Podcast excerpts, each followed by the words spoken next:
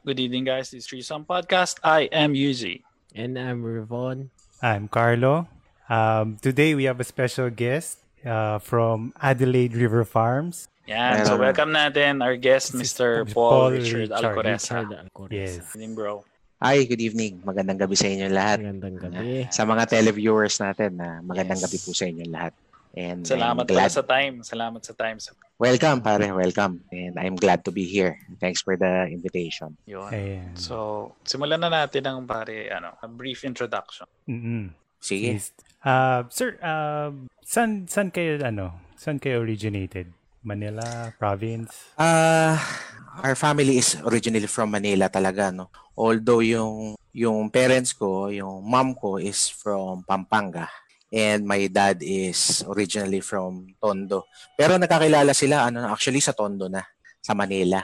So I consider myself as uh, talagang lehitimong Manileño. Manila. Talagang ano, yeah. sa Manila na kami. Born and raised in Manila. Kami magkakapatid. Okay. Yan. Tatay ko, tatay ko batang Tondo. batang Tondo? Oo, batang Tondo. And then, Diyan kami talaga. Um, saan yung family, ano, tawag dito, province? Or talagang the lolo lolas also are from Manila? Ah, uh, actually wala na wala na akong kino-consider na province namin eh kasi talagang Manila na kami pinalaki ng mga parents ko eh. Okay, talagang okay. diyan na sa Tondo tsaka sa Makati. Diyan na mm. talaga kami. Okay. Yan, And about sa sa ano, about sa Adelaide. Mhm. Ayan. Na, nasan sa ngayon and paano siya? Ang ano, ang Adelaide River Farms, it's a cattle feedlot Uh, although we, we we also have some goats right there. Tapos ang business namin is actually value adding. Uh, when you say value adding, bumibili kami ng mga payat na baka tapos uh, nag-specialize kami sa pagpapataba naman ng baka. Pag mataba na si baka, binebenta na namin siya hmm. for ano, for usually for slaughter. Although we also have uh, a few goats right now. May ano kami, siguro we have about mga 200 goats at the moment uh, mga dairy goats ito, yung kung tawagin nila yung mga Anglo-Nubian dairy goats. Although we're planning to ano, nagpaplano kami na magano rin uh, goats na uh, meat type in the in the future.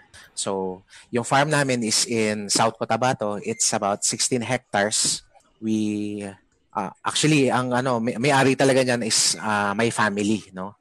Although ngayon ako na lang ang nagma-manage tsaka yung ano yung partner ko. Uh, way back in the 90s yung family namin, we have a company na nag-import ng cattle from Australia. It's called Dealco Farms. Uh, we used to import live cattle from Australia. Kinakargahan namin yun ng mga 15,000 heads na baka. Ngayon, roughly mga 500 lang ang laman So, kakalog-kalog yung baka namin ngayon. Oo, wala, konti lang. Kasi pa- wala. Paano ini-import ang baka from Australia? Cargo yan, for sure. By boat. Yes, by boat. Ngayon, ang pinakamaliit na barko ngayon, siguro mga 2,000 heads nakakargahan yan. Ano? So, from ano yan? From the Northern Territory of ano, Australia, mga ano yan, siguro mga 4 days ang biyahe. Okay. Four, ano, hindi, no? 4 to 5 days ang biyahe niyan from the Northern Territory to the Philippines. Hmm. Sa ano na yon landed na sa Jensen Port. Sa Jensen oh, Port na yun. So, barko-barko pag dumadating, kumbaga. Ano yun? May, may, nag, may nag-aalaga during the trip?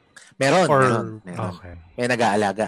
Tsaka ang basis ng bayad nun, yung timbang, yung receive weight dito sa Pilipinas. Oh, dyan na sa, okay. dyan na sa port ng Mindanao. Although meron kami mga selector before doon sa Australia, na pinadadala para sila yung magsiselect. Tapos meron kami import yard doon sa Northern Territory, sa Darwin. Doon namin iniipon yung baka. Kapag naipon na si baka, ayun, ikakarga na sa barko. Diretso na sa Pilipinas. Pero ngayon, pero ngayon, wala na yun. We're not doing that anymore. Local na lang tayo ngayon. Kasi medyo, ano, napag, lumayo na lumayo kasi yung, ano, yung halaga ng piso sa Australian dollar. Kaya medyo hindi natin kaya. Medyo mm. mataas talaga ngayon. Ito from from chat naman kay Mr. Boyet Castillo. Uh, sa Adelaide Farm daw ilang kilos ng napier or corn silage ang consumption ng baka sa isang araw? Uh, we're actually not using na- Napier grass and corn silage. Ang ginagamit namin sa South Cotabato, ano, yung pineapple pulp. Binibili pineapple. namin yan from ano, binibili namin yan from Dole Philippines. Kasi abundant yan eh doon sa South Cotabato area at yan yung pinakamurang ano pakain sa baka. Although meron kaming ano feed additive na ginagamit, meron na kami rin na nagfo-formulate.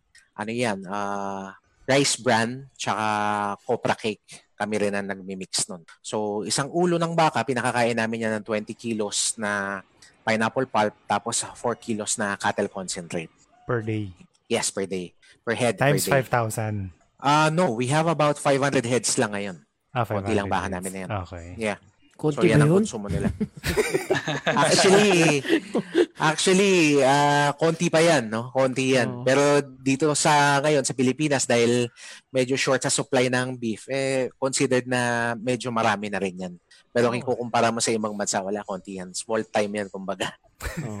Kumbaga sa atin dyan sa Pilipinas, ano, marami na kayong nasusuplayan from Ade, Adelaide. Ah, yes. Yung mga produce namin na baka sa Adelaide River is pag mataba na si baka, kinakarga na namin yan na papuntang Manila.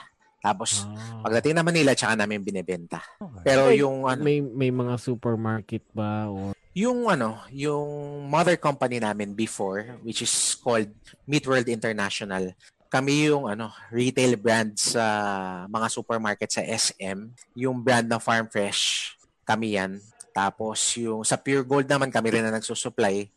Bas, basta all over ano Luzon, Luzon wide we have about uh to mga 300 stores Luzon wide. We have 300 Wow. stores and we have about siguro mga 2,500 employees. Wow. But but we recently sold the company to ano to the Lorenzos, uh, First Lucky, the former owner of uh, Pancake Group. Recently Mm. lang, siguro mga mga two years pa lang, the fine uh, the family decided to ano sell the majority of the ano company. So minority na lang kami, ah, 15%. Although I'm still sa amin siguro sa family, ako na lang yung ano, ako na lang yung nasa meat business, no? Yung mga kapatid ko, ah, may kanya-kanya silang buhay ngayon. Ako lang ata yung natira sa ano, ako lang yung natira sa agriculture. Kasi Okay. yan talaga ano, yan talaga ang first love ko eh. So what I Pero did, maganda, no? what I did nung nabenta kasi yung company, nag-put up ako ng sarili kong company na meron akong wholesale and ano yun, ah, trading yun. Ang tawag sa kanya is Heifer and Steer Incorporated. Tapos yung Adelaide River naman does the ano naman, the agri side of my business. Yan nga, eh, nagpapataba kami ng baka. Si Heifer and Steer, kumbaga siya yung marketing arm ni ano Adelaide River, parang gano'n. Yan. Okay. Meron akong question dun sa ano, dun sa sa pulp pa ano husk or ano, ano yung pineapple ano? Yes, pi- pineapple pulp. Yan yung Pulp. ano, pare. Yan yung pinya, 'di ba sa dole? Pag Ah. piniga, pag piniga, Yun. yun yung juice, 'di ba? Yung, ah, Yung pinagpigaan, yung yung mga pinagpigaan. bubo na yun. Ah. Ano ano yung nutritional yun. content nun? At, at ano yung bakit yun yung desire nyo para sa ka, pangpataba ng Actually high in fiber lang naman siya. Konti lang ang energy niya, protein. Ano siya, ano lang siya, considered as ano lang siya, filler. Kumbaga pangbusog. Yung yung talagang nagpapataba sa baka namin is the ano, cattle concentrate. Yan yung rice bran tsaka yung copra meal. Tapos may dinadagdag kami ng mga ano diyan, micro ingredients, yung limestone, tapos ah, multivitamins, ah, mga ano pa ba, salt. Yan. Basically Mm. yan lang yan. Tsaka urea. Iodized Urea. salt, no? Hindi, rock salt ang ginagamit lang namin. Rock Mahal yung iodized eh. Rock salt na. social social daw ang ano.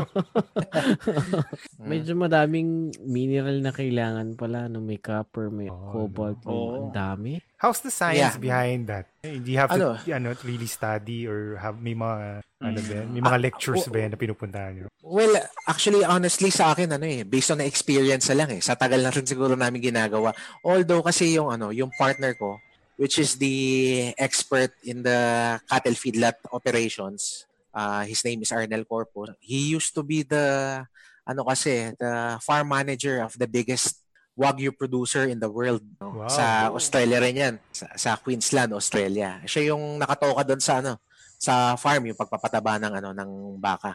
Ako naman, ang trabaho ko naman is magagilap naman ng baka na papatabain. Pagdating sa farm ng mga baka, ako yung nagsiselect kasi. Pagdating ng mga baka sa farm, si Arnel naman, titingnan niya yung sitwasyon ng baka, injection na niya ng vitamins, so on and so forth. siya na magpapataba nun. Pag mataba na si baka, tatawag niya na sa akin yan sa Manila. O ready for shipment na yung baka, sasalubungin ko naman sa pier. Ako na bahala ron. Ako naman magbebenta. Meron ba tayong meron ba tayong ano na masasabi ba nating si Adelaide ay kayang mag-compete international through Yung Well, grade yeah. nung mga, siyempre sa worldwide, pag sinabi mga beef, ano ba mga beef na OBB? Kaya naman grades, kung sa. Oo, kaya naman kung sa kaya. Although sa ngayon kasi long shot. Kasi ano eh, dito kasi sa Pilipinas, limited kasi yung grazing land natin eh for the breeding of the cattle eh, no? Kung magko-confine breeding, yun nga lang medyo malaking kapital ang gagamitin. Kayang-kaya naman. Kaya-kaya natin magpataba ng baka kasi marami tayong pakain lalo diyan sa South Cotabato kasi yan kasi number one sa ano eh cattle feedlot operations eh. Yung pagkain muna bago hayop.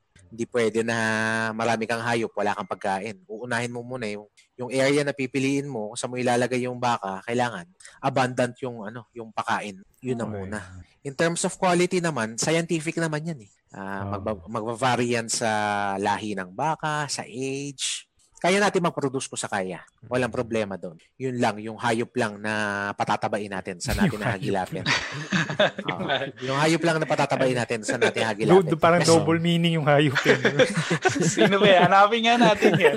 Ka- kasi ku- kulang na kulang kasi tayo ng supply ng beef dito sa Pilipinas. True. Marami tayo dumadating dito ng mga imported beef na yung mga nakabox. Pero locally, wala, kulang.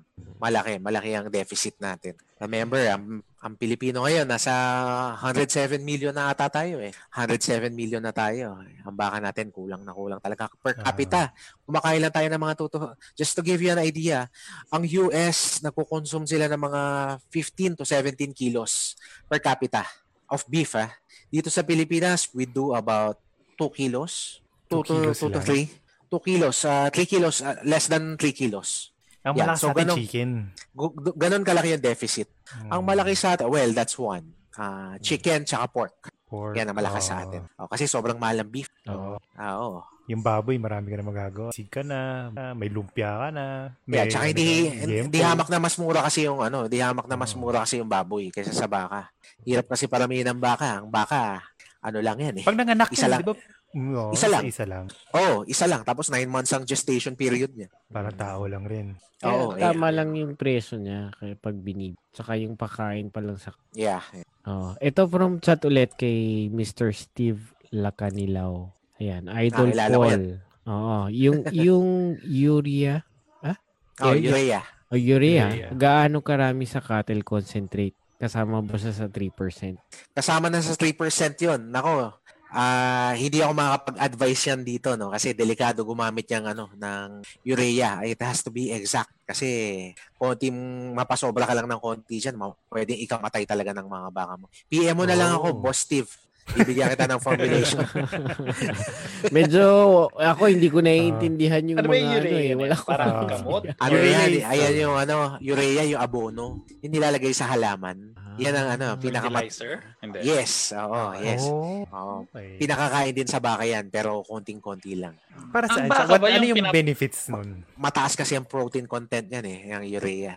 Para mas masarap yung baka yan. Hindi, para mas mabilis tumaba. Mas macho. Ah, Oo. so, depende rin yan sa kinakain. Yung pinapakain mo. Kaya, di ba, may mga pinapakain mo ng ganito para pagka tumaba at saka suma yung mga quality. So, yun well, ah, isa yun, isa yun. That's ano, ah that's one factor. Eh, ah, gaya nga na sabi ko kanina, marami kasi factors eh. Unang-una dyan, yung lahi muna ng baka, tapos yung edad, yung age, Mm. tapos yung ano, yan nga, yung pinapakain mo, yung diet nila.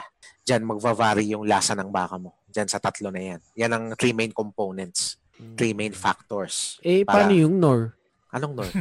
Nor, Nor, Nor beef cubes. no beef cubes, betchin yun. Ayan, sa sa mga viewers natin tsaka sa mga nag-comment, merong from Hong Kong at meron din KSA pa. Oh, maraming salamat sa ah. Sabi mo kanina, ano eh, parang family business na yan eh. Tsaka yung tinitingnan kita, parang ang dami mo ng information. Bakit kailan, ikaw ba, nung sa family nyo, syempre bata pa lang ba, ini-introduce na sa iyo yung mga ganyan klaseng information sa business? Actually, ano kasi, ma- ah, maaga kami namulat sa ano, kami ng mga kapatid ko.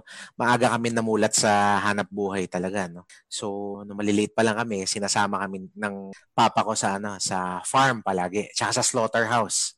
Kaya ano, yun siguro na maaga ko talaga nakamulatan yung ano, yung hanap buhay, especially nung ano, kasi medyo maaga kasi ako nag-asawa, nag-settle down before 19 lang ako eh. Kaya I had to no, I had to step up. Kaya maaga talaga ako nakapaghanap buhay. Eh. Kasi meron kasing ano sa amin eh, may batas sa amin eh na yung taga-tundo ba yan? Yung taga-tundo ba yan? na kapag nag-asawa ka, out ka sa bahay. Although alam ko na ah, although alam ko naman na ano lang, na biro lang ng mga magulang natin yun. Pero para sa akin eh, pinersonal ko yun eh. Talagang ano, talaga nag-step up ako no. Buti na lang din uh, nakasanayan ko rin na ano, maghanap buhay ng ano ng maaga. Blessing in disguise na rin 'yon. Sabi ko nga kanina, maliliit pa lang kami. Siguro grade 5 ako, pare grade 6. Pag summer, ang nanay ko kasi dati nasa Guadalupe Market yan eh. Nagtitinda yan ng baka. Baka tsaka baboy doon sa palengke ng Guadalupe. Pag summer, kami ng kapatid ko, doon kami, nakatoka kami doon. May sahod kami, 65 pesos per day. Kami nakatoka doon sa buto-buto kami nagbebenta ng buto-buto. Yung sinasabi kong buto-buto na yan, dati 10 piso lang ang kilo. Ngayon, siguro 200 pesos yan. Dati kasi yung buto-buto na yan, pare, pagkain lang ng aso yan eh. Oh. Ngayon, wala na, pagkain na rin ng tao yun. Lalagyan na lang ng gamitin sa ramen, di ba? Para ano siya, ginagawa ngayon, alam mo naman, sa hirap kasi ng buhay ngayon. Yung buto-buto, yung tumpok kasi ang tawag namin nung araw doon eh. Tumpok. Yung tumpok na yun eh, sasabawan na ngayon yun, lalagyan lang ng konting La, oh, lalagyan ng konting gulay yan. Okay na yun, pang-ulam na yun. Sa hirap ng buhay ngayon. Pero dati, hindi. Pag yung buto-buto na yun, pagkailan ng aso yan. Ngayon, pag, ala, sa totoo lang, masakit mang isipin, pero yun ang katotohanan. Pagkain na rin mm. ng tao yan. Well, Uda, uh, ano, times change kasi. It's, that's done eh. Inevitable naman talaga eh. Nangyayari lahat. Oo. Oh. Doon sa ano, doon sa parang gene pool nung, ng mga baka dito sa Pilipinas, is it ano na, more on foreign foreign DNA na or puro local pa rin? Dito sa atin, uh, sa mga nakikita ko, no, ewan ko, pag nagpupunta kayo ng mga probinsya, no, makikita nyo yung mga puti. Mm. Yung mga puti na may hump sa batok. Mm. Those are uh, those are called Brahman breeds. Galing na ng ano yan, galing na ng ibang bansa yan, yung breed okay. na yan. Yan ang majority ha, ang ano ang baka dito sa ano dito sa atin sa Pilipinas. Brahman or Brahman crosses. Yung mga dikolor naman, kung tawagin, pag sinabi mo dikolor, yan yung mga pula, itim, na medyo maliliit, yung pangit ng mga itsura. Ayan yung mga native cattle natin dito sa Pilipinas. Yan yung kinocross doon sa mga Brahman breeds para ma-upgrade magkaroon ng hybrid Vigo. Okay. So, ano? Ayan, sir. Mer meron ulit from from chat, no? Um, Sir Paul, I'm from Cavite, but presently in Jeddah me and my two brothers have about 25 bulls in our care. Bumibili ba kayo ng bulls for slaughtering sa Luzon? Yes, oo. May bili. Oh, yeah. PM nyo lang ako, sir. Mm. Paul Alcoreza, makikita nyo sa messenger. PM nyo lang sa akin. Lalo na malapit pala yan. Pwede namin bilhin yan. Basta matataba lang. Pwede yan. Namimili ako dito sa ano, Luzon area. Madalas kami sa Batangas, lalo dati. Diyan ang ano ko. Halos bahay ko yan. Batangas nung araw, tsaka Pangasinan. Saan sa Batangas? Sa Padre Garcia, tsaka sa Tanawan nung araw. Palagi ako nandyan. Diyan ako, ano, diyan ako namulat. Malaki ang utang na loob ko diyan sa lugar na yan, sa mga farmers diyan, no? Kasi diyan ako talaga halos nakatira dati, namimili ng ano, ng livestock. Namimili ako ng baka. Kasi hirap mamili eh. Kasi dito sa atin, wala kasing timbangan pag namili ka. Ano dito sa ano sa Pilipinas, yung tinatawag nila diyan eyeballing. Yung nakatayo, mm. physical assessment. Tansya-tansya na lang. Tansya-tansya. Oo, oh, yan. Kaya kailangan mo fa- familiarity sa hayop. Hindi okay. pwede na mag-aala chamba ka doon. Nako, uh, malaki malulugi mo. malaki oh. malulugi mo, hindi pwede manghuhula ka doon. Parang latero lang eh, no? Hindi, kaya ko ng mga 2.5 yan. Hindi tingnan, oh, hindi, hindi tingnan lang yung kotse mo, kaya mo. Saka ang mahirap kasi dito sa atin, ano eh, cash-cash cash to cash mm. basis eh sa mga farmers. Eh. Alam mo naman sa probinsya, wala naman mga bangko minsan ng mga farmers. Yeah. Well, matalas pala wala namang mga bangko yan. Kaya, nung mga panahon na yun, ako, kaliwaan talaga. Kaliwaan. Medyo bata-bata pa ako nun. Kaya, medyo malakas sa loob lalo na kapag marami kang bibili na baka nako po Diyos ko nakakatakot talaga ngayon na lang ako. nakakatakot? Bakit, bakit nakakatakot? Ah, dahil marami kang Eh, kasi- dalang ano. yeah Bitbit, oo. bitbit mo. Bitbit mo lahat Mm. ng pera. cold cash kasi yung dala mo eh there was a time may dala kang ako honestly may dala akong cash na mga 3 to 4 million nasa katawan mo lang Oo. isipin mo Yay. yan Eh, Ano pa dati kasi Anong year yun? dati pa mga 2007, 2008 pag iniisip ko ngayon yan eh sabi ko hindi ko nakataga hindi ko pwede gawin yan eh Delikado mga, na. nung mga panahon na yan eh bata pa tayo nun kaya medyo malakas pa loob pero ngayon Baka sabihin sa'yo ngayon, sana oil. Wala Sana oil. sa'yo. Pa-experience naman yan 3 million. no? nako ngayon hindi ko nagagawin yan eh, kasi dati naman wala rin akong choice talaga lalo kailangan mo maghanap oh, Ah. kailangan mo maghanap buhay ako namimili ng baka tapos Ikaw lahat. Naku, ako lahat. Nung nag-uumpisa ako magnegosyo, ako lahat. Nag-aaral pa ako nun sa, ano, sa Lasal. Ako lahat. Mm, Ito Bibili may ako ano, sir, sa Padre Garcia, uso pa yung patisan, di ba sir? Sabi ni Hansi. Ah, ngayon, parang madalang na yung gumagawa niyan. Nung araw, maraming gumagawa niyan. Patis tsaka bagoong. Pinapahira nila yung, ano, pinapahira nila yung baka na payat. Papahira nila ng Ah. patis. Tapos oh, ibibilad nila sa araw yon. Mamamantal yon. Parang kakapal siya. Parang tataba. Okay. Tapos, paliliguan nila yon para matanggal yung lansa ng patis.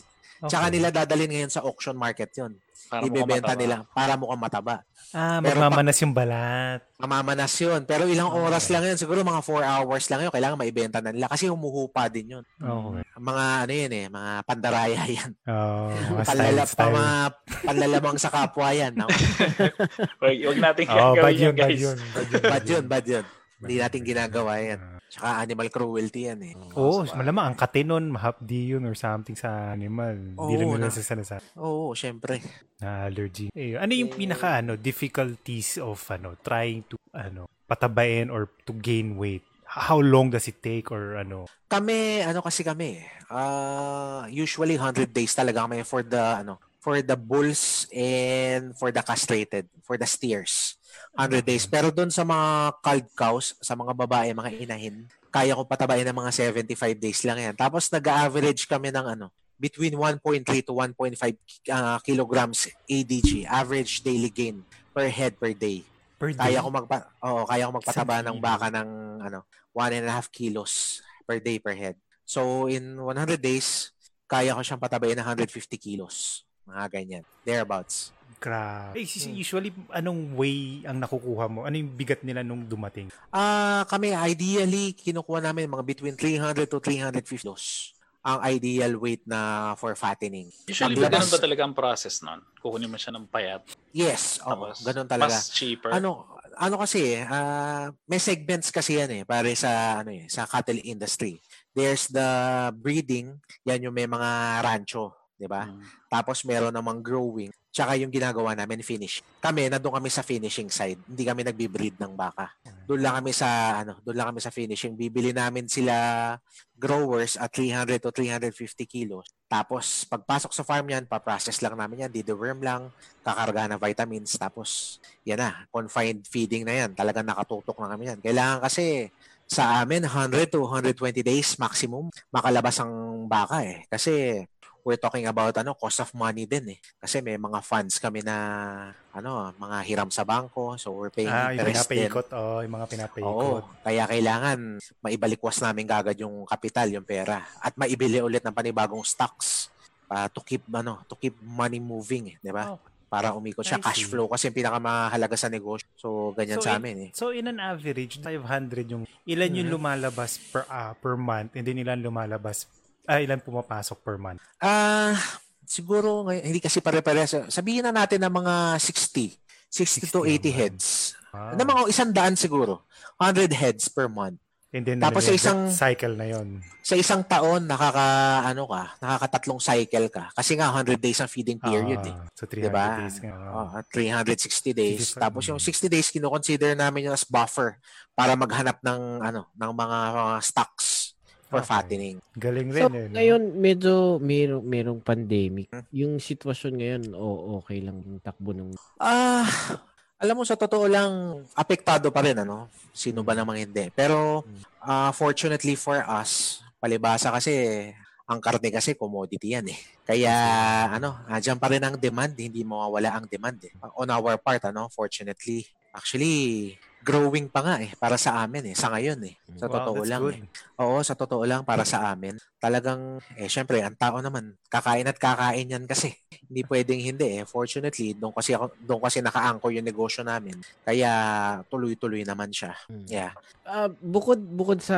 uh, Adel, may, meron ka pa bang ibang hinahanagawa? Meron, meron akong Mm. ano, I have other businesses as well. Yung heifer and steer nga, which is ano yon, ah, meat trading naman. Nagte-trade ako, nagbebenta rin ako ng mga beef carcass, tapos ah, hog carcasses din, baboy. Tapos mga box meats din as well.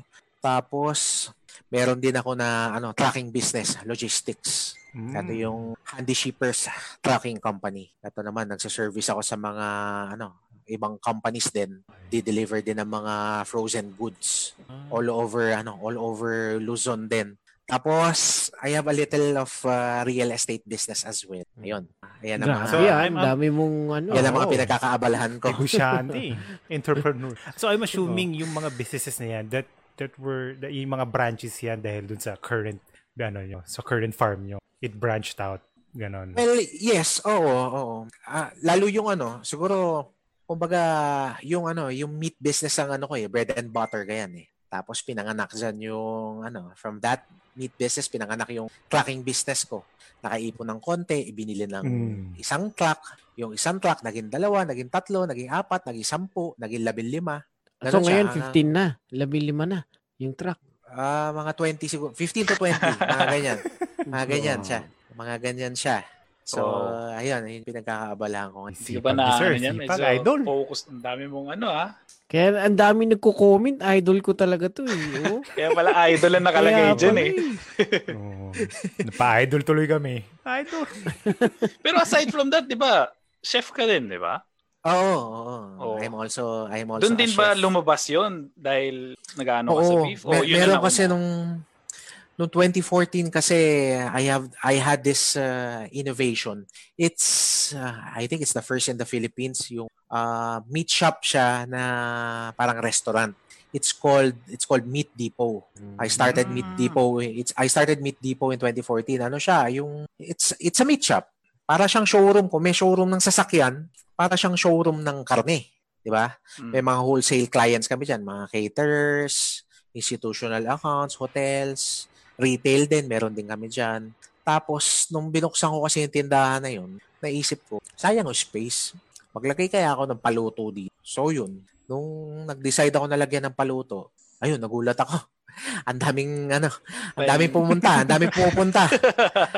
Ah, Oo, ayun yung, ayun So, yung para ano siyang eh. damp- dampa na pero karne. Yes, oo, para siyang, ayun yung ano eh, aha moments yun eh, aha. Ah, ah. yung mga time na yun, 2014. Mm. May time na, pucha, para sa labas, may, para may, may tataya ng loto. Sobrang haba ng Haba pila ng sa pila. labas. Until noong 2015, nag-branch out kami sa Banawe. Mm. Tapos, uh, that's the second store. Tapos, third store, nagkaroon kami sa podium sa may Ortigas. Tapos, fourth, fifth, sixth, hanggang ano, ngayon, ano na kasi siya? Ah, ilan na ba siya? I think 11 or 12 stores na siya ngayon. Oh, is that Pero- a franchise na? Or Not yet, not yet, not yet. Pero Ah, ano may kasi to? plano. Oh, Oh, may plano guys. oh, ah. al- although kasi we we sold uh, remember binenta kasi namin yung ano, yung mother company namin, Mm, yes. Meat World International. Kasama yun. Kasama siya, kasama siya. Ah, okay, okay. May minority na lang kami ngayon. Okay. Pero all the ideas were done by us. Talagang dugot pawis yan ang pinagmulan niyan. Talagang akong ano, akong nag-architect dyan, Mm. ako nag-ayos ng menu, etc. etc. Yung baby Jack of all trades. Tama yun. Ta- Tama yun, naging baby ko yan. Kaya nung, honestly, nung, nung naibenta namin yan, talagang medyo, May kirot. ano, medyo, May kirot na. Nahirapan parang ganun. Pa, pa- although, ano naman yan, family decision naman yan. Wala man tayo magagawa dun. Tsaka, life goes on. Ganun talaga ang buhay. Yes. Kailangan nating, ano, kailangan nating sumabay sa pagbabago. Wala namang constant sa mundo. Yan lang pala ang That's constant. Yan change, di ba? Kaya, ayun. Sa ngayon, Oo. ganyan pa rin. Tuloy-tuloy lang ang ano, exploration natin sa mga bagong businesses. Although gusto kong mag-slow down muna, mag-focus muna sa mga bagay-bagay. Mahirap kasi nga na. Mahirap kasi maging jack of all trades. Eh. Oo. May mga projects ako na, marami rin akong projects na naging successful at inaamin ko rin na marami rin akong kapalpakan.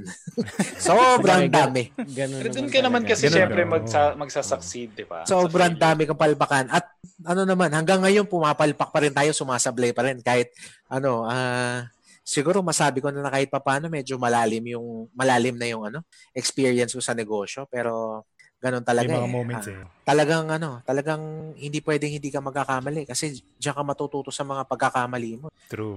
Oo, hindi pwedeng hindi ka malulugi sa negosyo. Yun lang kailangan talaga palaging ano calculated risks lang Mm. palagi. Mag-iisip ka muna ng il- Tanggap Galing, mo. kay, galing mo eh. kay Mr. Martin Shaw Mendez. Idol Paul, kailan ka ulit magbubukas ng resto sa El Nido? And open for dine-in na ba ang Meat Depot sa The Podium Branch? Thanks, Papi. Meron yung podium, yeah, pare, open. Open yung ano, open, open for dining yung ano, yung podium pero alam ko medyo well, gaya naman ng ibang businesses din, medyo struggling ngayon yung mga restaurant businesses. Ganon din. Ganon din. Talagang ganon eh. Kailangan lang Ah. siguro natin maging ano, resilient Mm. sa mga pagkakataon na to. Tsaka Oo, ako nga. I feel- meron feel- merong ano, meron at merong mga opportunities na dadating diyan. Nandiyan lang sa tabi-tabi yan. Maniwala kayo sa akin. Nandiyan lang sa, nandiyan lang sa tabi-tabi. Sa totoo lang. Eh, kailangan lang nating kumilos. Hindi Kailangan pwede na... talaga yung kumuha, hindi yung... Nako, sinasabi ko nga pare, ang dami kong mga kakilala sa totoo lang. Hindi, lilipas din yan. Lilip. Nako, Diyos ko. Nakakailang buwan na tayo. Ganyan pa rin ang sinasabi mo, lilipas din yan, lilipas. Hindi pwedeng ganun. Nako, malulumat, maluluma tayo. Kailangan nating kumilos. Diskarte. Pag hindi tayo kumilos, Diskarte. wala mangyayari. Yung tao Magugutom, na yung mag-a-adjust talaga. No? magugutom ang pamilya natin pag hindi tayo kumilos. True. Kailangan natin kumilos. Nandiyan lang. Andyan lang ang ano. Andyan lang ang mga pagkakakitaan sa tabi-tabi. Sa totoo lang. Well, titingnan mo, di ba ngayon, ang daming, ang daming lumalabas ng mga small Oo. businesses, Dami naging online seller. Naging online oras. seller, ang daming mga Totoo yun. Totoo yun. Lu- lumabas yung mga passions ng mga tao. Yung pala, mahilig pala magluto, mahilig pala mag-bake, mahilig pala Oo. mag- Totoo yun. magtahi, gumawa ng magdamit. something, di ba? Oo. Oo. Just check out the ano beauty of those things. Ano? Laging kapag may ganitong pagkakataon, laging may opportunity. Di ba? Laging may opportunity. Kailangan mo lang hanapin. Nandiyan lang yan sa tabi-tabi. Pero kapag nakatunga ka, titingnan mo pa lang isang, may makikita pa lang isang bagay. Ay, hindi ko alam yan. Kalimutan na natin yan. hindi pwedeng ganun eh. Di ba? Kailangan mo i-challenge yung sarili mo eh. Di ba? Mm. Kailangan mo pag-aralan yung mga bagay-bagay na yan. Minsan Diba? kahit hindi nga yun yung talagang ginagawa mo, kailangan mo subukan yung, Yes. yung hindi naman Totoo na yun. talagang- Yun. Oo. Nakikita mo kami tatlo. Podcast na ano lang. Sabi namin, sige, try natin. Kukuha tayo ng, oh, sa Oh, baka naman. magulat, baka magulat kayo one day eh. 'Di ba? Ilang milyon na yung mga viewers niyo diyan eh. Yun. Matut Sana matuloy yun. Oo, lahat naman ng mga ganyang bagay sa eh. start naman Nag- sa talaga sa ano. nag-uumpisa naman sa maliit Mm. lahat yung mga malalaking bagay, 'di ba? Ganun talaga. Um, Eh, we have pala ano, we have pala so, yung ano, yung yung YouTube and Facebook page mo. We have ano, we have the screenshots of Facebook page. I-share lang natin para sa mga hindi pa nakakapag ano, sa hindi Oo. pa Baka may mga nakakapag-follow and interested. like. Oo. Kung sino man yung mga nanonood diyan, kung sino, baka may mga interesado sa agriculture diyan. Natutuwa nga ako eh. Si kilala mo ba si ano UG si Almeda? Toti, Ah, yung player? bas- basketball player. oo. ah, medyo kasi madalang kasi ako na makasalamuha nung nasa livestock agriculture din. Sila naman kasi sa kambing. Sila Mm. magkapatid si Art at si Toti Alme. So parehas kami na passionate diyan sa ano livestock agriculture. Kaya Naki- nung nakita mo ba yung sarili mo nung bata ka na ganyan ang gagawin? Ah, not really. Siguro dala na lang din siguro ng ano, ng exposure. Kaya nga sabi ko nga, yun ang kwento ko kanina, 'di ba? Nung maliliit kami, pag summer, nako inuobliga kami ng tatay ko. Nasasama kami sa farm. Nakikita namin yung mga kalaro namin kapatid ko, naglalaro sa kalye. Eh. Siyempre, noong mga time na yun, wala naman tayong mga gadgets nun eh, di ba? Hmm, kalye talaga. Bad trip na bad trip kami nun. Eh kaso, wala, dito rin pala tayo mauwi. Pero ngayon, pag iniisip ko, nako, sa totoo lang, ilang buwan na ako hindi nakapunta sa farm eh. Sa Mindanao, wala kasing flights eh. Oh, Pero kung, pwede, kung pwede lang eh, doon na muna ako tumira. Masarap sa farm eh. Masarap ang buhay sa farm, pare. Kasama ko lang yung wife ko doon, saka yung mga bata eh. Kaso ayaw nila eh. Ako lang ang may gusto dun eh. Baka lang ang kausap mo eh. Sa, sabi mo, 'di ba, at an early age nakapag-asawa ka. Hmm. So na na-expose mo ba yung yung wife mo noon o yung girlfriend mo pa noon na dun sa farm na yon nakita ba nila kung paano yung buhay, naramdaman nila? Hindi, hindi. Ah, eto lang kasi recently kami nag ah, recently ko lang inassume yung ano eh, yung management ng farm three years ago pa lang eh. Kaya pe- pero nakapunta na yung mga bata doon sa farm. Layo kasi. Aeroplano Mindanao eh. Ikaw ba, sinaano mo rin sila? Tinitrain mo Oo. na rin ba sila? Hinuhubog mo na din? Oo, pare, kasi my eldest is already ano, is already 17 years old. Grade grade 12 na 'yon.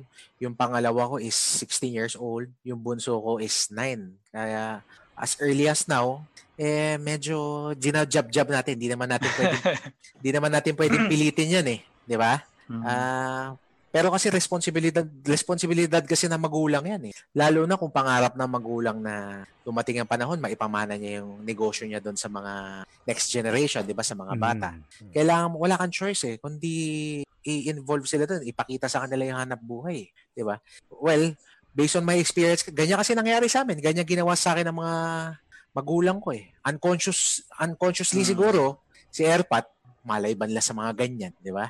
Ah, Kaya ako, pag iniisip ko yon, nagbabalik tanaw ako, sabi, pwedeng ganun din ang gawin ko sa mga bata, sa mga anak. Although yun nga, hindi mo pwedeng i ano eh, hindi mo Pilitin. pwedeng i- i-pressure eh, 'di ba?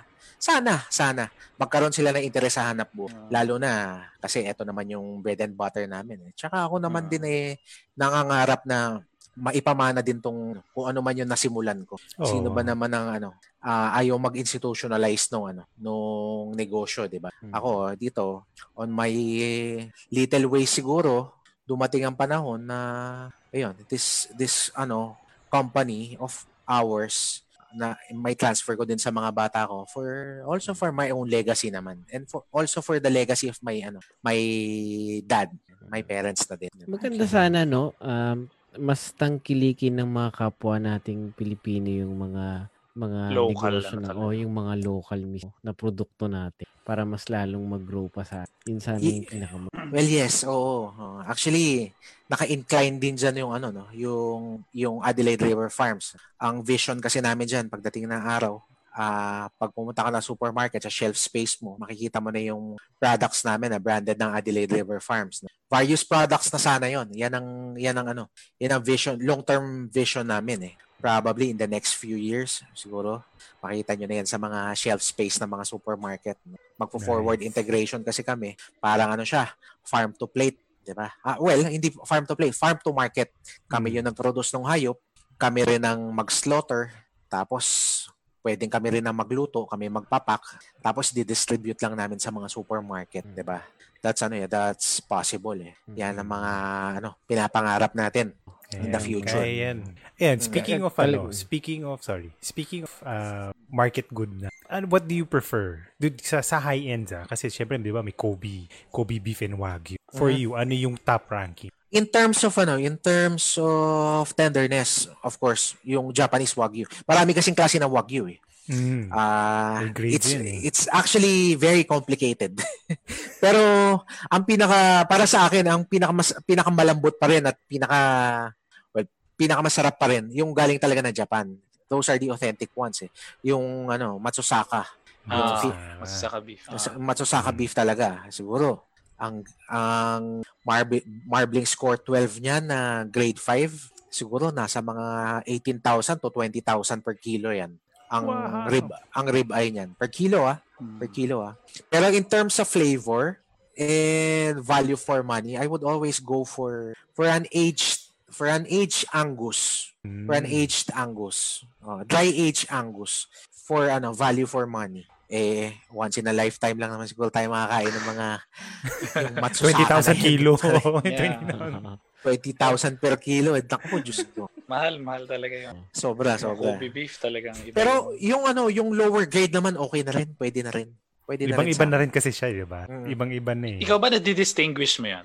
I mean, Kaya siyempre sa, mo, ano? depende pa rin sa luto pati pa rin yung quality. Nasa nasa template na ba ng deal? alam mo, sa, sa hilig ko sa karne, negosyo ko, karne na. Pero sa totoo lang, mahilig pa rin talaga ako kumain ng karne. Kaya ko na siyang i-distinguish talaga kung anong klaseng karne. Kung local ba yan, wagyu ba yan, angus ba yan, US ba yan, aged ba yan, wet aged ba yan, dry aged ba yan, o hindi aged. Marami kasi yun eh. Komplika- medyo komplikado kasi yan eh. Siguro sa sobrang adi ko sa karne, medyo nadidistinguish ko na sila. Maganda Kasi pala to iba-iba. eh, no? Eh, Sa YouTube, kakain siya ng mga karne. Parang galing sa steakhouse. Kasi iba-iba. Parang ganun yung i-feature niya sa YouTube, no? Meron ganun pare. Tapos Oh. yung mga steak connoisseurs, 'di ba? Titikman nila, papatikim sa kanya. Sasabihin niya, this is a this is an Angus cattle dry aged for 80 days, uh, corn fed. Sabihin niya ganun. Corn-fed pa. Social. Oo. Corn-fed. Sasabihin niya ganun, corn fed, hindi grass fed. Marami kasi pwedeng pakain sa baka eh. Pati yung kinain ng baka nalalasahan niya. Oh, Ganun katindi. Ganun iba- katindi. Ibang, ibang May mga iba ibang level 'yun pare. Kung may mga wine connoisseurs, 'di ba? Meron Ah. din mga steak connoisseurs. Eh. Talagang mga addict 'yan eh. Meron ka bang matitip dyan sa mga, siyempre ngayon lahat nasa bahay, di ba? Lahat nag-steak, kung steak ko eh. Nagluluto, di ba marami. Mga luto-luto. Ano ba Yes. usually yung pinaka-basic? Ano yung basic ba tawag doon? Or ano bang maano mo, paano lutuin? Well, unang-una kasi pagdating sa steak, unang-una kailangan maayos yung steak mo, kailangan maganda. Kailangan mo mag-invest sa magandang klaseng steak, good quality Ah. steak. Katulad ng Angus, 'di ba? Yan. Tapos kailangan yan bago mo lutuin, 20 i-thaw- minutes. Ano. I-thaw mo muna siya. Pag tinaw mo siya, as much as possible, slow thawing yan. Dahan-dahan. When you say slow thawing, dapat yan nasa chiller mo pinalalamot overnight at least. ba? Tapos pag tinanggal mo sa vacuum pack yan, ibalik mo muna siya sa room temperature. Tapos ipat dry mo with paper towel. Season mo with rock salt. Remember ah, rock salt. Hindi iodized salt. Ha? rock salt and fresh Ah. pepper. Masisira ba yung lasa pag iodized salt? Ah, kapag sanay ka sa Hindi lumalabas yung lasa. pag sanay, mas masarap kasi yung rock salt, yung, Mm. paano ko ba papaliwanag? di ba? Yung umami flavor kasi ng rock salt mas masarap eh. Masyado kasi maalat yung, para sa akin ah, yung iodized salt eh. Masyado maalat eh. Tapos, well, yung ano lang, cooking oil. Lagyan mo siyang cooking oil. Tapos, preheat mo yung either yung pan mo or yung grill mo. Paglagay mo ng steak mo dyan, kailangan niya, maririnig mo yung sizzle niyan. Shhh! Automatic yun. Kapag hindi, tum, pag hindi mo narinig yung tunog na yun, tanggalin mo kagad. Mali yung ginagawa mo. Antayin mo muna uminit. oops, oops, oops.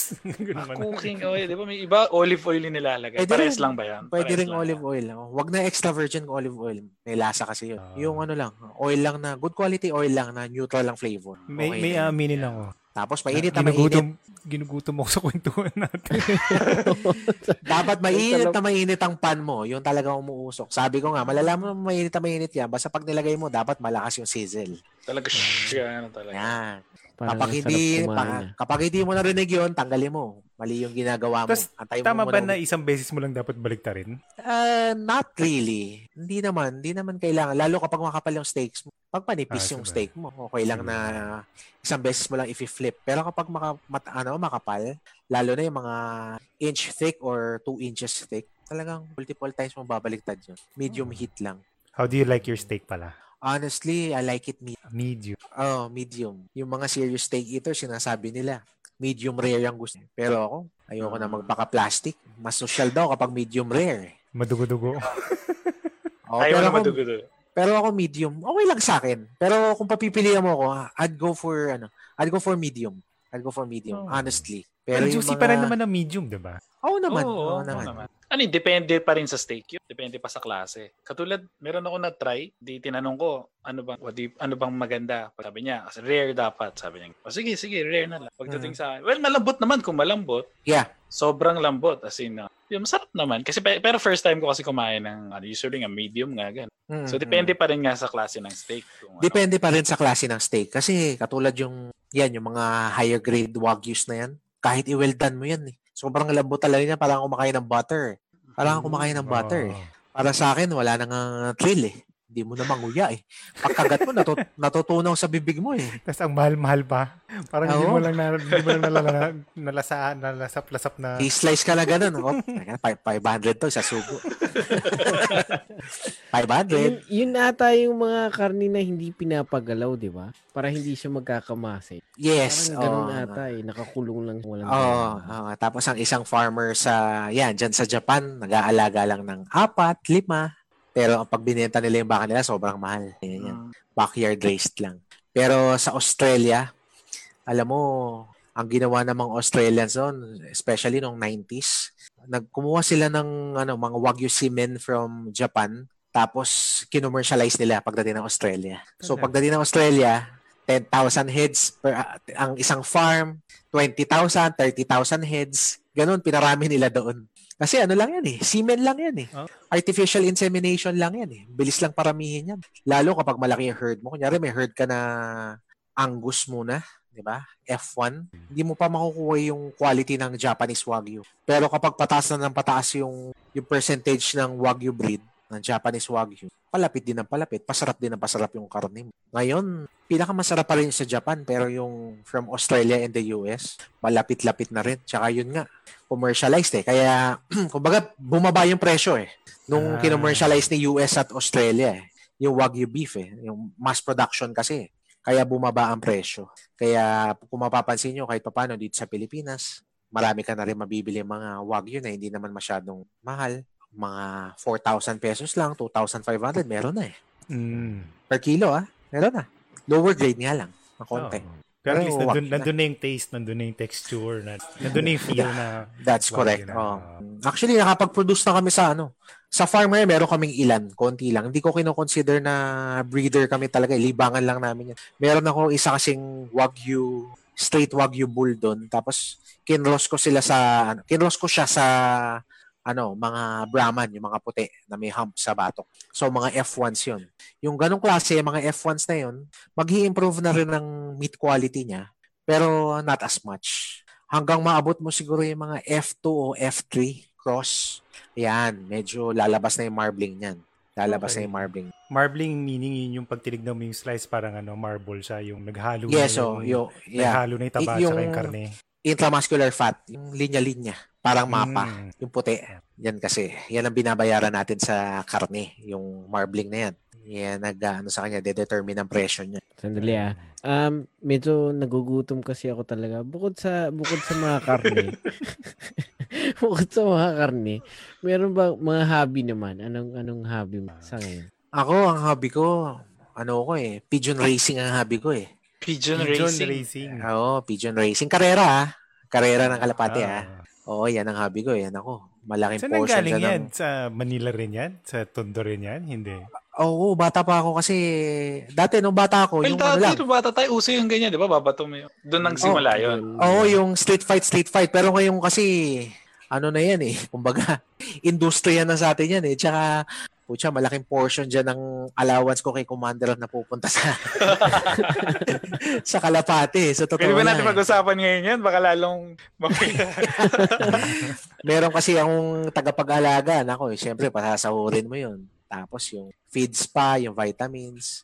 Eh dati, namimili ako palagi ng mga imported galing ng, ng Belgium, galing ng US, Netherlands. Pero ngayon, hanggat maaari, nakaka-addict kasi. Hanggat maaari, hindi ako bibili. Magastos. Mahal kasi. Mahal Pwede pa siya sa... sabihin, example, mga isang isang pigeon, how much? Ang isang pigeon, pag mag-import ka, depende kasi sa lahi, pero merong mga may, may mga 250,000 ang isa, 500,000 ang isa. Hmm, mga ganun. Meron din naman meron din how- naman dito sa atin na local na mabibili mo ng 5,000, 10,000. Pero kapag gusto mong bumili ng mga closely related na pigeons doon sa mga international winners sa Belgium tsaka doon sa Netherlands, kunyari full sister, direct na anak ng mga winners, Barcelona winners. Ah, ayan, minsan 250,000, 300,000. Iyan ba yung pigeon? Pinag-uusapan natin, yung ibon na yan? Hmm, Grabe, ganun yung presyo. Oo, ang karera namin yan, actually ngayon canceled ang karera namin eh. Ah, sa north, north of the Philippines, ang karera namin is as far as ano, umaabot kami ng Port Irene, Santa Ana, Cagayan. Tapos, ang special race yan, meron minsan special race yung Basco Batanes. Special race yan. Uuwi na Manila yon. Sa South naman, ang pinakamalayo namin is ano MacArthur Leyte to Manila. Mara- mga- sa, sa Philippines ba talagang malaking event yan? Ilan, ilan kilometers yun? Sorry. Ang MacArthur Leyte, mga 640. 600 Oh, ang zi- ang zero kasi namin Luneta eh. Luneta. Ayan ang zero eh. Zero. Ang air distance yan. Air distance yan ah. Air distance yan. MacArthur Leyte to Luneta. Yan ang zero niyan eh. Ang Derby nag-start sa south, nag-start yan ng Naga, Naga, Legazpi, tapos Sorsogon, Allen Samar, Katbalogan, Tacloban, tapos MacArthur Leyte. Pa- pa- paano niya malalaman kung saan sa pupunta? Ano kasi yan eh, ang pigeons kasi merong homing instinct yan eh. Oh. May homing instinct yan. So, bi- binibreed namin yan, yung parents. Tapos yung mga anak, yun yung, yun yung ginagamit namin na racers. Sila yung mga panlaban namin. Baby pa lang sila, sinasaksakan namin ng mga singsing yan. From the club. Parang tracker. May club ring yan. Tapos meron din silang microchip sa paa. Yun yung tracker nila. Pagdating ng... GPS pag ano. Mm, GPS. Pagdating ng mga pigeons from the race, pag land yan dun sa loft nila, yun, tutunog yun. Parang sa grocery, tutut. Tapos mag-register na yun online. Makikita mo na yung resulta kung pang ilan ka. How how how long does it take usually to travel 600 kilometers? Nako, ang six, two-day race yan, ang day. Leyte. Ah, pa- pag pinakawala ng mga 6.30 ng umaga, pag mabilis ha, maganda panahon, kayang dumating ng Manila niya ng mga 4 o'clock ng hapon. Onwards. Kinabukasan. Hindi, hindi. The day itself. Kunyari, Saturday day pinakawalan. itself. Saturday, basta, mag, basta maganda ang panahon, ha? Pag maganda panahon. Pero kapag medyo hindi maganda, hanggang kinabukasan yan. Okay. Ang, ang race. Ang race yan hanggang kinabukasan. Pero yung mga naga, mga naga, mga 300 kilometers lang, 340, 350. Pag pinakawalan ng mga 7 a.m., kaya dumating yan ng mga 11.30. Ilan 11.30 kilometers nasa, yun? 300 kilometers. oh, mga 300 kilometers. Bilis, Ilang no? participants kayo niyan usually? Isang, Naku, libo. Talaga? Marami, ano na kasi, marami na kasi racing pigeon clubs sa, ano eh, sa Pilipinas eh. Pero ang pinaka-prestigious dyan, yung Philippine Homing Association, ang PHA. Nandyan yung, kumbaga, parang kung tawagin natin yung mga big boys nandyan. Marami mga negosyante dyan, mga, basta, mga, sa unli- mga- mga Usama- unlimited, mga unlimited ah. oh, mga prominent na tao. Kasi pagdating dyan, kapag gusto mo medyo mag, maglibang-libang at magsugal ng konti, pwede naman. Pero ako hindi.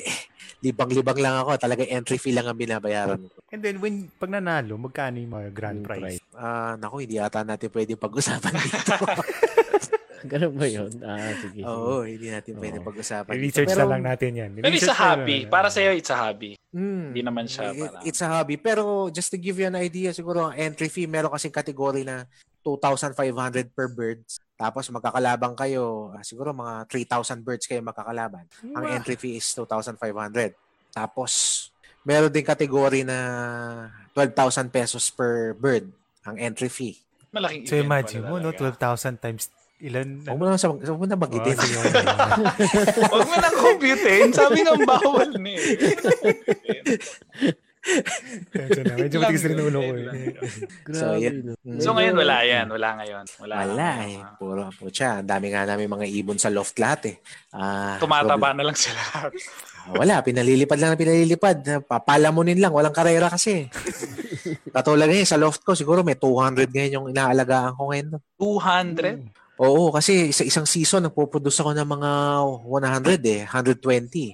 Kasi yan, magpo-produce ka ng 120 sa isang season, nauubos yan. Hindi naman lahat yan nakakauwi sa derby. Konti lang ang nakakabalik dyan.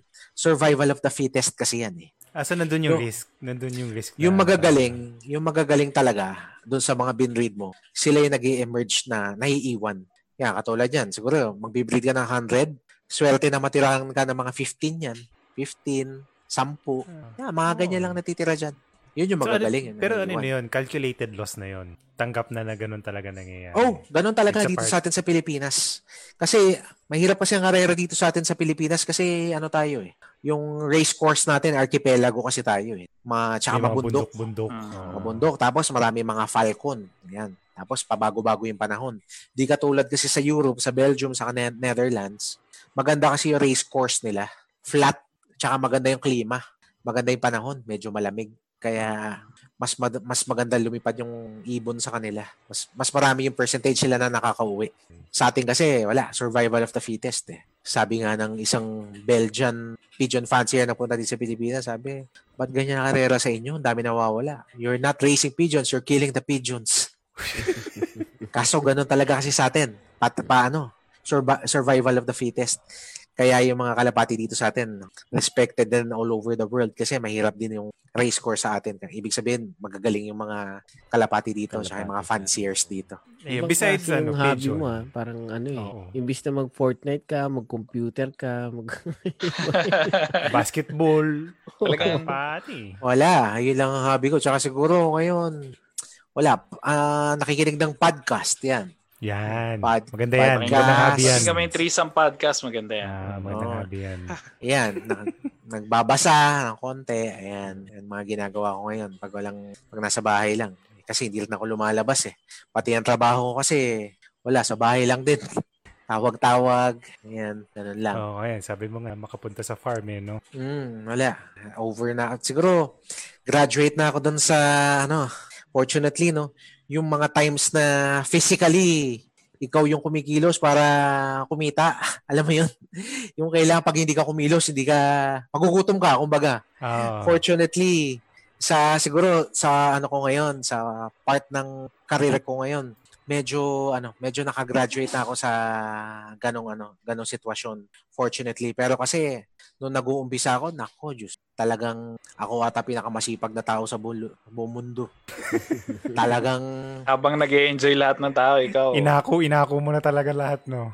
Ay, oo, totoo yun. Maaga kasi ako namulat sa hanap buhay. eh. Well, ah siguro blessing in disguise na rin yun na maaga akong nagka-anak, nagka-pamilya. Kasi kailangan kong buhayin yung pamilya ko eh. Fortunately, yung napasok ko naman na hanap buhay, eh, na-in love din ako dun sa hanap buhay na yan. Talagang, syempre, iba yung ano eh.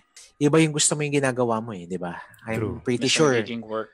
pretty sure ganun din naman kayo, eh, di ba? Oo, oh, totoo yun. Hindi siya naging work. Kahit minsan, hirap kasi. Lalo yung trabaho ko, nung nag-uumpisa ako, ako kasi physically pupunta sa mga auction market eh. Pupunta ako ng Batangas, minsan makikita. Basta kung saan may baka. Batangas, Pangasinan, Ako marami dito sa Japan. Baka. minsan nasa South Cotabato ko, nasa, nasa Dumaguete. Kaya natuturuan ako magbisaya, napilitan ako mag-aral mag, ano, eh, mag-Cebuano. Oo. Napilitan ng marunong ako mag-Cebuano, kabalo rin ako mag-Ilonggo. Dahil nga diyan sa ano ko, sa hanap buhay ko. Kailangan kong ano, kailangan kong Mag-adapt. matutunan yung mga bagay na yan. Mm. Kailangan kong mag-adapt. So, yung mga panahon na yan, talagang grind. Puyat So, lagi. so in a way, swerte rin na you, you were, ano, you were exposed in an early age kasi mas madali ma-mold eh. Mas madali mo ma-absorb lahat eh. Unlike pag later years na, di ba? Tapos gagawin mo lahat yun, pag-aaralan mo lahat. Totoo, Diba? totoo. Yan nga yung ano. Yan yung palagi kong sinasabi sa anak ko. Yan yan, nandiyan, yung computer. Oh. Parang gusto mo ba ito na chinelas ah? Oo. Parang ano ah. Yan yung palagi no. ko sinasabi.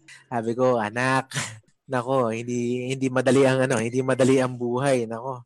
As Mm. early as now, wag wag ka na mag-antay na umidad ka ng 20, 25 or thir- even 30 para matuto. Para matuto kung paano kumita ng pera, 'di ba? Hmm. Kasi pwede mo matutunan yan, pwede mo matutunan yan as early as ano eh, as ano, as as young as possible, 'di ba? Teens, oh, early teens. Kaya. Oh, kaya yan, ine-expose ko sa sila sa negosyo. Although, gaya nga na sabi ko, hindi naman natin pwedeng pilitin. But, Ah. responsibilidad kasi ng magulang yan. Yan ang ano True. natin. Para magkaroon sila ng maayos na future. No? Mm. Kahit In hindi pa... interest, may nakikita mo ba na may interest sila dun sa ginagawa mo? I think so. Yeah, I think so. Malaking bagay siguro yung ano, yung exposure sa kanila pag dinadala ko sila sa ano, workplace din. Kasi ako nung tatanda ko nung bata ko, hindi ko rin naman iniisip na eto rin yung mamanayin kong hanap buhay sa magulang ko. Mm. Siguro, miski tayo, nung mga bata pa naman tayo, hindi natin iniisip yung mga ganyan. Kaya ako, gano'n na lang din yung iniisip ko siguro. 'di ba? Hindi, hindi natin pwede i-pressure yung mga bata eh. Pero, again, responsibilidad kasi ng magulang yan para, ano, lalo ngayon, 'di ba? Yung financial education kasi sa totoo lang, hindi naman tinuturo kasi sa wala, sa school wala, eh. wala. well, madalang siguro, 'di ba? Ako, Sa school siguro, wala akong naalala na itinuro yan eh. Diba? Tsaka, of course, experience is the best teacher Best naman teacher. eh. 'Di ba? Ah. Kaya iba talaga yung exposure sa ano sa workplace. Responsibilidad natin mga magulang yan para sa mga anak na. Ano masasabi mo na? Sabi mo kasi kanina parang, Mm. di ba?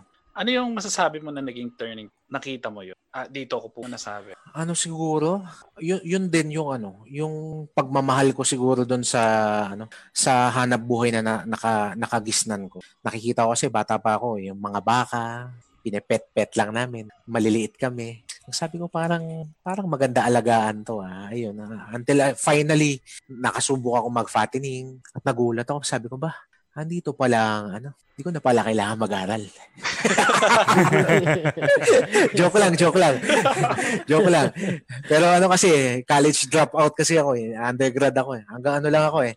Ah, third year college ako, hindi ko na natapos yung ano, college eh. Although na Because culinary school ako. ano yun, preoccupied ka na kasi sa work. Well, bilang palusot, sasabihin ko na preoccupied ako sa trabaho. Pero sa totoo lang, ah, to be honest, ano, ah, talagang busy na ako ng mga panahon na yon. Tsaka, iba din talaga kasi kapag ano, kumikita ka na ng pera. Ah. Hirap eh. Hirap eh. Isipin mo, Ano second na year, second year college ka na. Pag kumita ka, isipin mo, ng mga time na yun, kikita ka ng mga 20 to 30,000 daily. Pa, parang maganda ata to ah. Parang ayoko na mag-aaral ah. parang ayoko na mag-aaral. Kaya ano, ayun, ginusto ko man na tapusin kasi pero nahirapan kasi ako eh. Unang-una may anak na ako. I have to provide, Provide for na. my ano, for my family. Eh tapos isipin mo papasok ko sa school. Paglabas ko ng school, na- nagtataka pa yung, pro- yung prof ko kasi dala-dala ko yung bag ko, yakap-yakap ko. Sabi, tayo mo ibaba yung bag? Basta hindi ako nagsasalta, yakap-yakap ko lang. Hindi ko lang masabi kasi nandun yung pambili ko ng baka. Kaya hindi ko nilalapag kasi, pare, kapag labas ko from school, didiretso na ako ng Batangas noon. Biyabiyahe ka na kagad. Babiyahe na ako ng Batangas para mamili naman ng baka na pangkatay ko. Tapos makakauwi ako no hating gabi na. Minsan pa, pag uwi ko from Batangas, didiretso naman ako sa slaughterhouse no, para bantayan yung mga baka na ibebenta ko, papahango. Pag napahango ko na yon, gigising pa ako ng madaling araw noon, pare. Yung napahango kong baka, kukolektahin ko pa yon sa mga customer sa palengke. Ako pa kolektor noon. Pag umaga pa, aayusin ko pa yung mga cheque na binayad sa akin, i-deposit ko pa sa bangko. Tapos, saka na naman ako papasok sa school. Di ang, ang fresh na fresh mo nun pagpasok mo. Gising na gising ka na agad. Early. Hindi, hirap talaga. Lalo na, syempre, ano mga time na yun, nagsisimula ako eh. Wala, Hmm. wala pa ako, wala eh. Wala ka masyadong tao pa nun eh.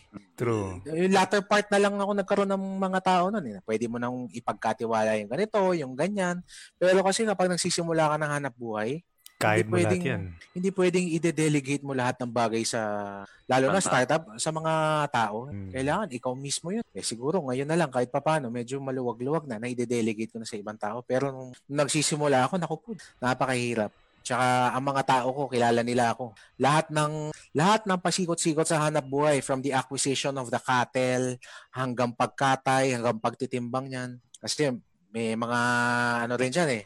May mga nagnanakaw din ng karne dyan sa slaughterhouse eh. Mga- eh ako, kapag chinek ko yung report nila, alam ko kagad, pag hindi ako nakapasyal doon sa slaughterhouse, alam ko kung nanakawan ako o hindi. Nako, ipapatawag ko na yung mga tao, pangmurahin ko na yun.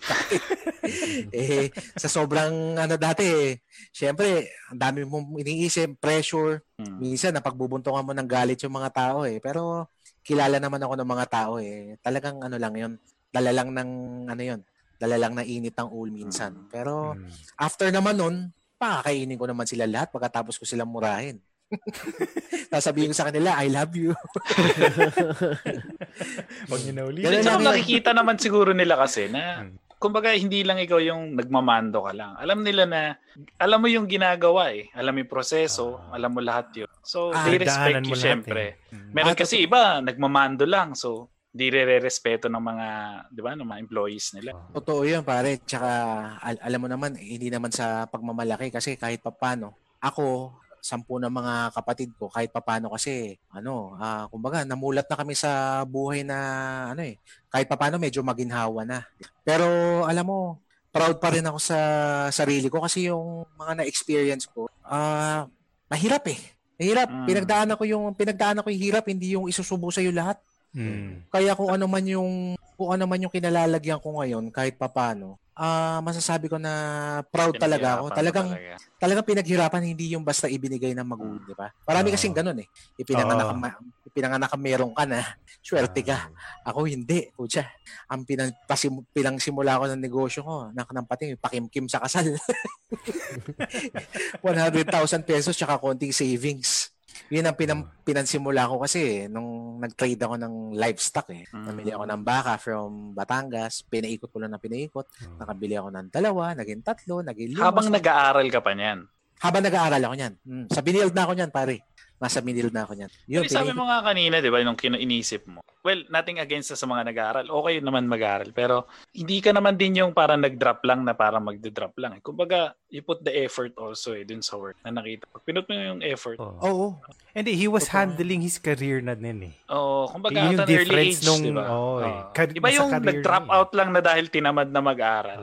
Yeah. Sa nag-drop ka na, nakita mo na, ito na ito eh, pagka tinutukan mo to, mas mag-grow. Sabi mo nga kanina, as an, ear- an, an parang early age, pwede ka tuto eh. Di ba? Totoo So, yun. Through the experience din siguro, nakita mo na na kaya mo na. Di ba? Kaya talagang tinutukan mo. Totoo yan, totoo yan. Eh, syempre, iba talaga kapag gusto mo yung ginagawa mo eh. Yeah. Tsaka lalo na kapag meron kang kailangan buhayin. Yan, yan. Talagang kikilos ka mag- talaga nun. Oo. Walang masakit masakit na katawan, gigilos ka Oo. talaga eh. Kaya mo makita yung anak mo na nagugutom? Umiiyak, wala madedede, di ba? Hindi natin kaya yun, pare, di ba? I'm True. pretty sure kayo din naman eh. Mag-step up at mag-step ka pa. Kahit ibenta mo yung katawan mo, may mapakaila sa pamilya mo. Totoo yan, di ba? Ayun. Ayun At least, yung at least ano, all of your all of your efforts, yung lahat ng pinagdaanan, would you say na you, you medyo ano, contented ka sa lahat ng pinag pinagdaanan nun dahil nandito ka ngayon sa current ano mo. Oo naman, oo naman. Wala naman ako ano, wala naman akong wala naman akong pinagsisisihan kung ano yung mga napagdaanan ko, no. Actually, ano nga eh, very thankful pa nga ako na na-experience ko yung mga bagay-bagay na yan. No? Siguro blessing in disguise din yun. Nakapag-asawa ako ng maaga, nagkaroon ako ng pamilya. Eh, hindi ko alam kung natapos ko yung pag-aaral ko at hindi ako nakapag-asawa ng maaga. Baka mamaya, eh, banjing-banjing din ako. Di ba? Paminsan-minsan kasi, may mga bagay talaga na dapat mangyari para mag-step up Ah. tayo eh.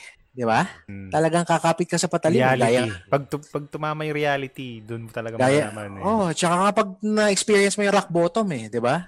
Gaya nga na sabi ko eh, di ba? Kayo ba kaya nyo ba tiisin yung anak nyo na nagugutom at umiiyak? Siyempre, hindi natin kaya yun. Gagawa't gagawa ka ng paraan dyan.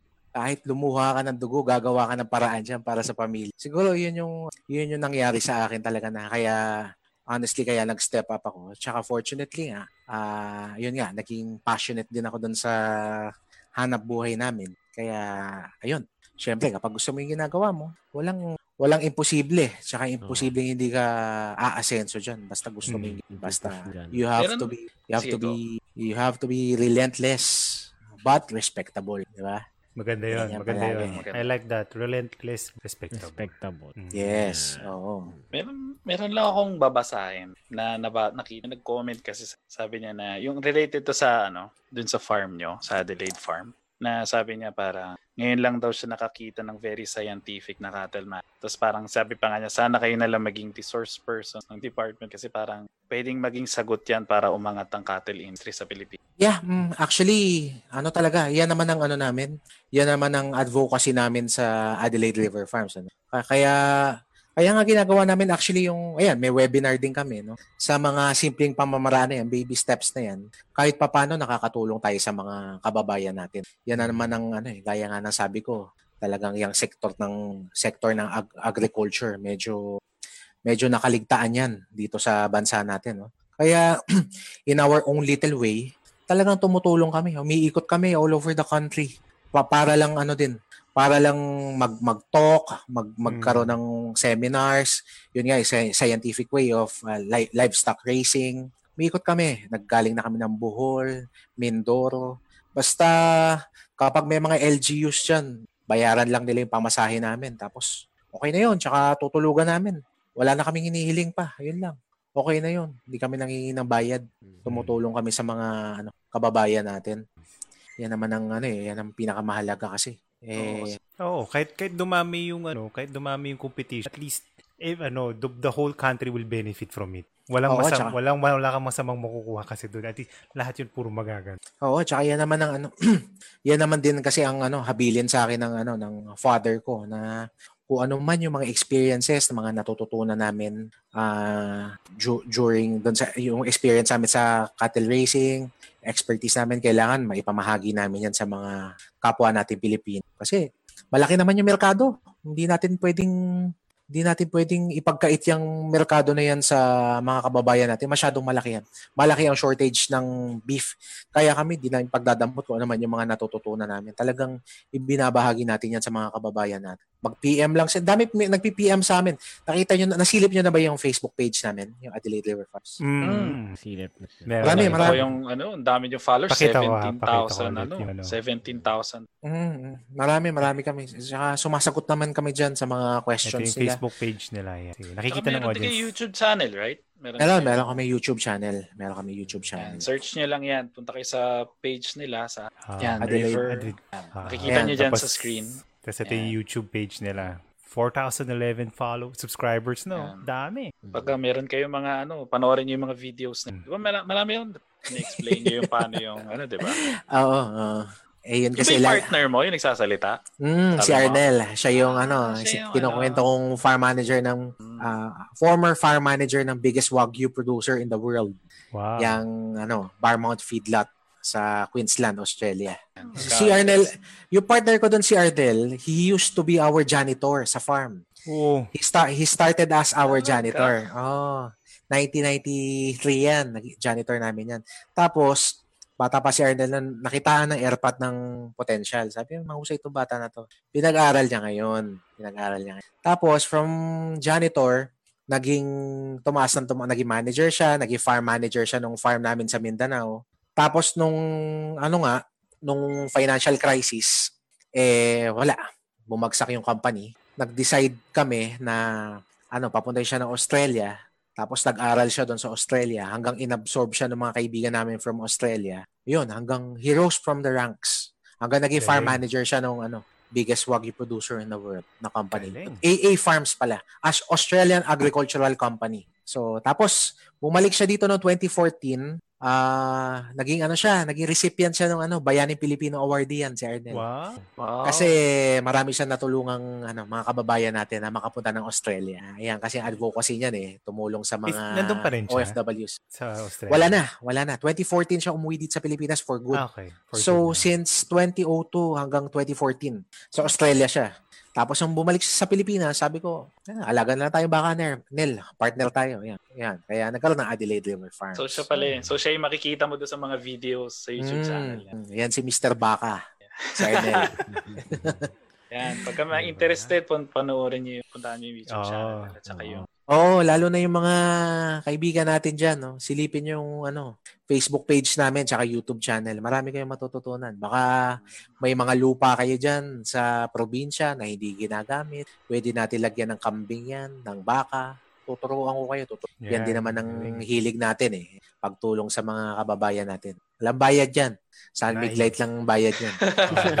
Tamang upo lang sa kwentuhan. Pwede na. Oo. San Light lang. Sana one of these days makapasyal kayo doon sa farm sa Mindanao. Oo. Pag nakapagbakasyon kayo, no? Sarap sa farm. Document. Maglilitsyon tayo ng kambing dun, tsaka baka. Kailangan na madaliin ang pag-uwi. Document Ah, meron tayong ano, ah, meron tayong last question. At teka lang, ano lang, before, nag-post, nag-comment si Arnel. Ting. Yun. Ah, yun pala. Oo, Ayan. nandyan pala siya. Hi, Si sir. partner. Okay. Mayong Partner. gabi, Boss Ah. Arnel. Nasa, from ano yan? From General Santos pa yan. Nice. Hey, thank you po. Thank you for Thank you watching. for watching. Maraming salamat. So ito, yung last question. What is your shortest term? Ah, what is your short term and long term for your business? Short-term goal. Ah, ah, siguro ang short-term muna ay, of course, makasurvive muna tayo pare-parehas, no? Dito sa dinadanas natin ngayon. Ah, although, gaya nga ng sabi ko, awa ng Diyos, ah, nasa commodity business kami. Kaya, kaya okay pa naman kami. Ah, we're, we're still surviving, you know? We're doing well. We're doing well now. Tapos, ah, pagdating naman dun sa long term, siguro, ano, siguro yung companies ko maging ano, maging institution. Something na ano, something na pwede ko na ipamana siguro doon sa next generation. Mai professionalize yung yung businesses ko.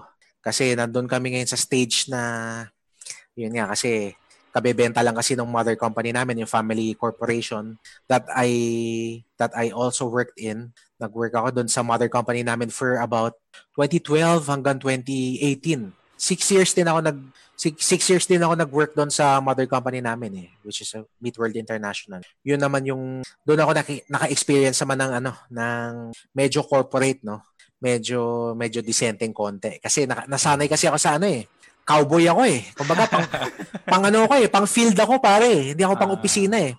Kaya medyo nanibago ako nung ano eh. I had to I had to join the business kasi yung kapatid ko nag ano, na pumasok sa politics kasi. Naging counselor kasi siya ng first district ng Manila. So kinausap ako ni Airpat. For the longest time kasi I had my own business eh. Meron akong sarili. Nagtitrade ako ng baka, meron akong mga sariling customers. So, kinausap ako ni Aeropat noong 2012. Yun nga, kung pwede mag-join ako doon sa company. Sabi ko, wala naman problema.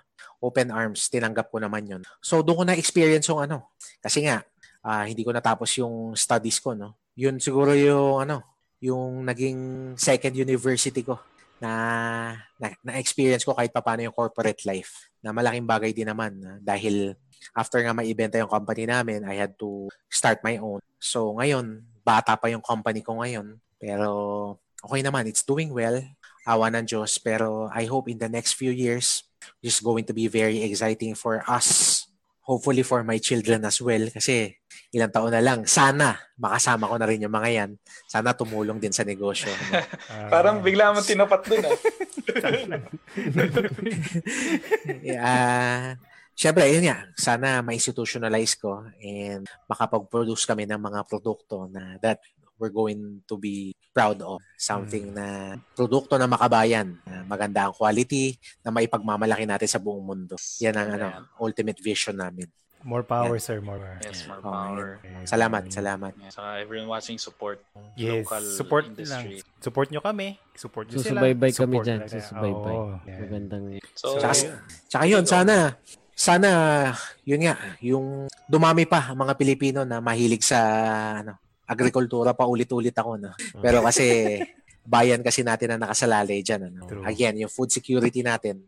At uh, sana makita ng mga kababayan natin na, na ano, may pera, may pera sa agrikultura, 'di ba? At uh, at na, oh, at napatunayan ko 'yan. Ako ah. buhay na ano, buhay na saksi ako diyan, 'di ba? Buhay na saksi ako diyan. Kung meron sa inyo na interesado sa agriculture, especially sa livestock, yan, cattle racing, tsaka sa goats, ayan, sabihin nyo lang sa akin, baka matulungan ko. I'd be more than willing to help you out. Thank you, thank you, lang. sir. Ay, um, teka, bago mag-end, pansin ko ah, ba, yung wall ni Yuji tsaka yung wall ni, ni Paul, para magkatabi lang kayo. Ganyan nga kayo. Hindi ba kayo nasa isang kwarto lang? Ako yung pinarinig ganyan kanina pa eh. Oo nga pare. Ah, pantay na pantay linya. Nagsun na siya sa kabila. Huwag niyo nang ano yun. pantay na pantay linya. Yo. Kakain kami mamaya ng ano. COVID. Yes,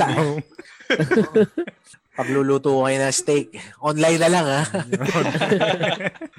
Ay, thank you, sir. Baga thank you, sir, for ano. Zoom pulutan. sa oras. Yun. No? Walang yeah. problema. Anytime. Yeah. Susunod, kwentuhan tayo ulit. Uh, Saka, ano siguro, last tip, para sa mga nagsa-start, lalo na ngayon, ang dami nagsa-start ng mga businesses oh. nila, di ba? Mm-hmm. Any tips, mga ano, mga masasuggest mo sa kanila? Para doon sa mga ano no, sa mga startups, basta keep on grinding, no?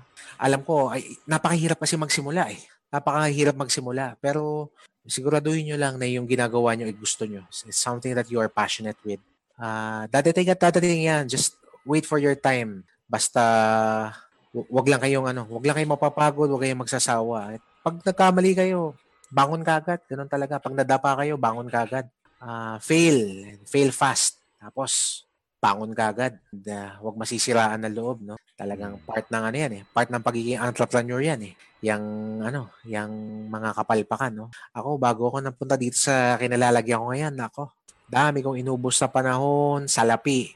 Dami rin luha na lumabas sa akin. sa totoo lang, no? Pero ganun pa man, may awa naman ng Panginoon natin. No? Hindi niya tayo pababayaan. Basta, ano lang, basta manalig lang tayo sa Panginoon natin, lalo sa mga difficult times na ganito. Hindi niya tayo pababayaan. Kapit lang, kapit lang. Yes. Alam ko, napakahirap ng buhay ngayon. Tsaka iba dyan na medyo nakakaluwag sa buhay. Sana lumingon din kayo dyan sa mga tabi-tabi. Yung pwede yung maitulong sa mga kapwa nyo. Eh, sana tumulong naman din tayo. Yun lang po. Maraming Thank salamat. you. Medyo nuluwa ako dun sa, sa- ano ah. Maraming salamat sa time. Oo, sobra, sobra. Ah. Thank you rin sa mga nagano, sa nanonood ngayon live. And kung gusto nyo panoorin ulit to, it's gonna be on the, on the Facebook page, tapos soon sa YouTube page. Subscribe na rin kayo. Tsaka subscribe din kayo sa, follow nyo rin yung, yung Adelaide, Adelaide Riverbank, ah, River Farms page Yeah. nila sa Ah. Facebook and sa YouTube Sa channel YouTube. nila. Mhm. Tsaka pag may questions daw kayo, PM nyo lang si Paul. PM lang kayo. Yes. Sabi lang kayo kung anong may paglilingkod ko. Wag lang kayong Ayuda, biglang ayuda eh, no? Ayuda yung Lang din ako niyan. Baka ayuda ang hingin sa'yo eh. Keep Kaya on sa mga grinding. nag-comments, maraming salamat sa mga Ah. nag-ano. Ako mga nag-questions, yun. Oo. Mga related dun sa mga sa cattle, mga ano, Try na PM. Pa-share ng ng Ay, stream na rin para mas mag-grow yung ano yung community. Yeah. Oo. Yung mga Dumami. tinuro niya ito, yung mga ni Sir Paul ngayon para ma-spread na. Ang bilis ng marami oras. tayong natutunan ngayon eh. Oo. Oo. Naka-isang oras na ba tayo? Wala pa. One Lagpas hour, na. 30. Masama. bilis, di ba? Eh, Bilis pala, no? Mabilis Mm. lang. Parang ano Actually, yung mga reklamo ng mga lang. guests namin. Ang bilis ng oras. Kaya nga, marami pa tayong pagkukwentuhan sana eh. Oo. Ah, pwede Eh, baka tayo meron ka mag-part pang 2. gusto i-add. May gusto ko pa ba i-add before? Oh, ano? huling hirit, huling hirit. Meron ka pa bang Ah, wala na. share? Ano or- pa ba? Mga, wala na. Mga, wala man akong mga aktibidades. Tambay lang ako sa bahay. Ah, for another date, for another date. Ah, Sige, sa susunod siguro. Sana sa susunod na pagkikita natin, medyo maayos na. At ah, masaya na, di ba? oh, brighter napakarami, skies na sana nun. Sa susunod na pagkikita natin tayo sa farm. Yun nga eh. Oo. Live. Live na sa Live sa Facebook, farm. live pa sa farm. Sana matino-tino ng sitwasyon natin lahat at ah, napakaraming walang hanap buhay ngayon dito. Oo. True. Diyan ba sa Japan, marami ring ano, nawala ng work? Marami, marami Naman. rin nawala ng Maraming trabaho. nawalan. Oo. Pero Marami tuloy-tuloy pa rin. Kailangan pa rin kumayod talaga eh. Sabi mo nga, bawal huminto. Pag may nagugutom na anak, kailangan talaga ng trabaho. Bawal magutom. Totoo yan. Oo. Totoo yan, totoo yan. Yan lang. Okay, good luck sa inyong Ayun. tatlo ah. Okay. Ah, thank you. Salamat, salamat. Maraming salamat. Thank you, thank you. That's Sir Paul. I'm Carlo. Number one. And I'm your Street Sound Podcast signing off. Maraming Thank you. salamat. Bye. Maraming salamat guys. Good night, Thank you for everybody. watching. Thank you. Good night. Thank you. Good night guys.